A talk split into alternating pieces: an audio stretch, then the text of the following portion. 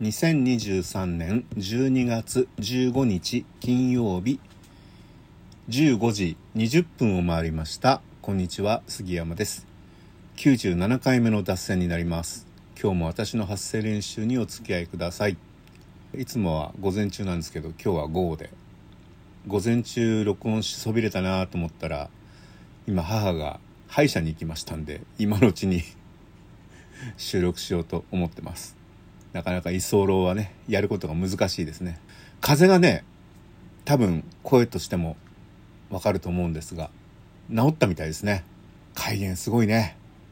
僕はあのアレルギーとかちょっと内服薬いろんなのね腸炎とか飲んでるんで風邪薬は漢方をメインに海源ばっかり飲んでるんですけど海源とあと喉の痛みはトローチをバリバリ食ってですね、えー、それからビックスのビックスドロップの薬用のやつは今ドロップじゃなくてタブレットなのね。この間買ってきたんです。これもバリバリ食って バリバリ舐めなさいっていう話。とかね、えー、あとはのどぬ～るスプレーをプシュプシュプシュプシュずっとやってなんとかここまで回復しました。と前回はビッグサイトでやってたロボット店がすごかったよという話をしたかったんですが南館にできた駐車場の話がすごいっていうのと、えー、やっぱり路地の東館屋外の方が安かったし近かったなっていう話をしてしまいましてそれで終わっちゃったんで、えー、今回はね、えー、駐車場の話を引き続きしま しません。嘘です。脱線に次ぐ脱線っていうのはもう復旧不可能ですからね。気をつけなきゃいけないですね。さてロボット店なんですけどその人気一体さんね JR 西日本のその保線用ロボット架線とかを直すロボットの実物が来ているということで見に行ったんですけれどもいや実物やっぱりかっこいいですね。こう人の操作する人のね顔とに連動してこううなずいたりとか横向いたりとかするんですけどあれすごく実は大事で周りの人たちがあ今ロボットはどこを見て作業しようとしてるんだとかそれからこっちの言うことを無線ではなくてうなずきで表現できるじゃないですか。見えてる？うなずくっていう。今までロボット、人型のロボットって僕おもちゃだと思ってましたけど、意外と人型って大事ですよね。やっぱり人間のジェスチャーができるっていうのが大事だなっていうことがよくわかりました。そういう目で見ると、ロボットアニメのロボットも、いや別にお前ロボットじゃなくていいんじゃないのっていう 場面が、ザクなんて別に飛行機でよくねみたいな思ってましたけど、そういうのはあの本当に理にかなってる人型ロボットって理にかなってるんだなっていうことが本当によく分かって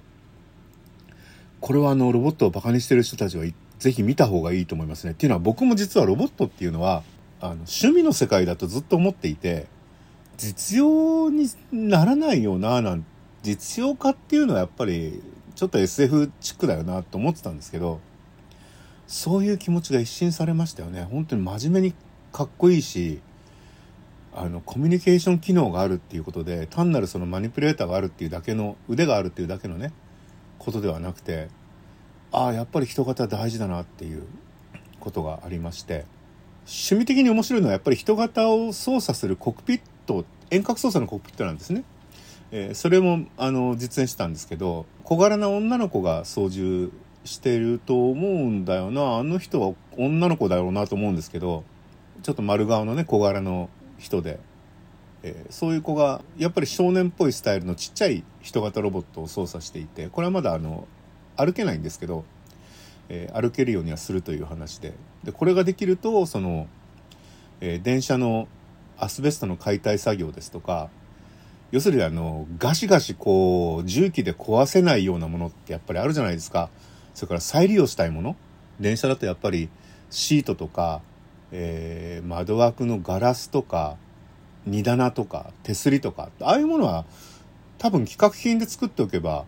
次の車両に使い回せるのでそういうのを大事にしながら車体のね外側だけ解体するなんていうのはやっぱり人型の方がやっぱり都合がいいですもんねっていう話があったのと話を持っていけばその例えば原発の解体作業とか内部作業とかああいうところにもねやっぱり人の形をしてるものの方が行きやすいアプローチしやすいっていうのがあってあの取材したテレビを見たらなんかヘビ型とかいろいろ面白いものもあったんですけど、うん、やっぱいろいろすごい考えててでしかもあの面白いじゃなくてやっぱり実用的な役に立つものを作られていてすごいなと思いましたね。特にあの本当にコックピットのね小柄な女の子はマスクかぶっててね表情顔とかわからないんですけどもう妄想ですよね。絶対この子可愛いだろうっていう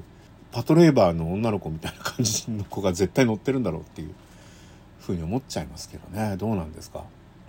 えー、中の人はねあの出てきてくれると面白いなと思いますけどそれはまあちょっと興味本位のことなんであれですけど。あとその人気一体さんのブースで面白かったのはあの人型にこだわることはないんだよっていうあのロボットもいてロボットっていうかまあ人型を作るにあたって油圧とかマニあのモーターとかそういう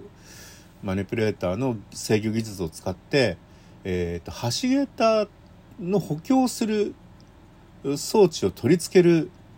人気なんとかっていうのがあるんですけど なんとかっていうなみたいなこれがね要するに橋の橋桁の裏側と橋脚のその90度になってるとこあるじゃないですか。あの、人弁の、あの、ロゴの 内側っていうか、ああいうところにガチッとこうはめ込む補強材があるんですけど、これを今まではクレーンで吊り上げて、ところがクレーンっていうのは上から吊り下げてるから、クレーンのアーム部分よりも上には上げられないんですよね。そうすると橋脚の底にはつけられないので、そこまで上がったら、あとは人の手で、そう、滑車とか、あの、チェーンワイヤーみたいので、ガリガリガリガリみんなで、おっせおっせっつって、引き上げてくっつけるみたいなことやってたんですけど、その人機の技術を使ったやつだと、その、もう軽々とその、ブロックみたいな重いね、700キロぐらいあるらしいんですけど、それをもう、レゴブロックみたいにヒュッてくっつけられるのね。あの、下からこう持ち上げてくっつけるみたいな。バスケットボールのゴールに入れるような感じですよね。そんな感じでつけられるっていうのがあって、面白かったなと思いますね。だから、ロボットって本当に、さっきも言いましたけど、趣味おもちゃ、学者のね、自己満足みたいなことをちょっと僕も申し訳ないと思ったんですけど、ロボット展っていうのはものすごい広い会場を使っていて、ロボットっていうかもう産業のオートメーション、産業機械店なんですよ、要するにね。産業の自動化する機械を全てひっくるめてロボット店って言っちゃってるので、人型とか、それから自立走行とかするやつは、まあそんなに多くはないんですけど、まあアームがあればロボットなのかっていうのもちょっと違うと思うし、ただ、あの、全然僕の今まで知らなかった世界なので、伝送さんとかね、ファナ、ね、僕の知らない名前のメーカーさんがそこでもう、トップシェアを持っているっていうことも分かったしなんか異業種の展示会ってたまに見ると発見ありますね。ファナックって会社すごいんですよ。でっかいクレームみたいなアームで車をこうわしづかみにしてグイーって持ち上げてくるくる回しちゃったりなんかして。何に使うのかよくわかんない。あれをゴジラに投げるのかなとか思ったんですけどそれはあの僕がオタク脳だからでまあ、多分車の工場でね機械の取り付けをする時に、えー、動くアームをまあデモンストレーションでねこんなこともできちゃうよみたいなことをくねくねやってたんだと思うんですけど。いやそういうのが面白かったなと思いました、えー、ロボット展。な機会があればね来年も見に行きたいし今回はそのたまたまね人気一体そのツイートを見かけてえやってるんだっていうのが木曜日で水木金でやっててで、最終日金曜日に行ったんですかね。だからね、もっと早く行って初日行ってればもうそこだけでもメディアにね、ニュースに載っけて、みんな見に行っといでよって言えたかと思うんですけど、ちょっと失敗でしたね。あの、まあ、書くつもりもなくて挨拶だけしに行った感覚だったんですけど、見たら書きたくなっちゃったもんね。だから、この話は Yahoo ニュースエキスパートの僕のコーナーのところで書いてますので、ぜひ見ていただきたいなと思っていて、動画もとスマホで撮ったんですけどこれは乗っけていいのかとかちょっとどうなんだろうなと思ってとりあえず保留にしたまま僕の YouTube アカウントにはアップロードはしてるんですけどまあ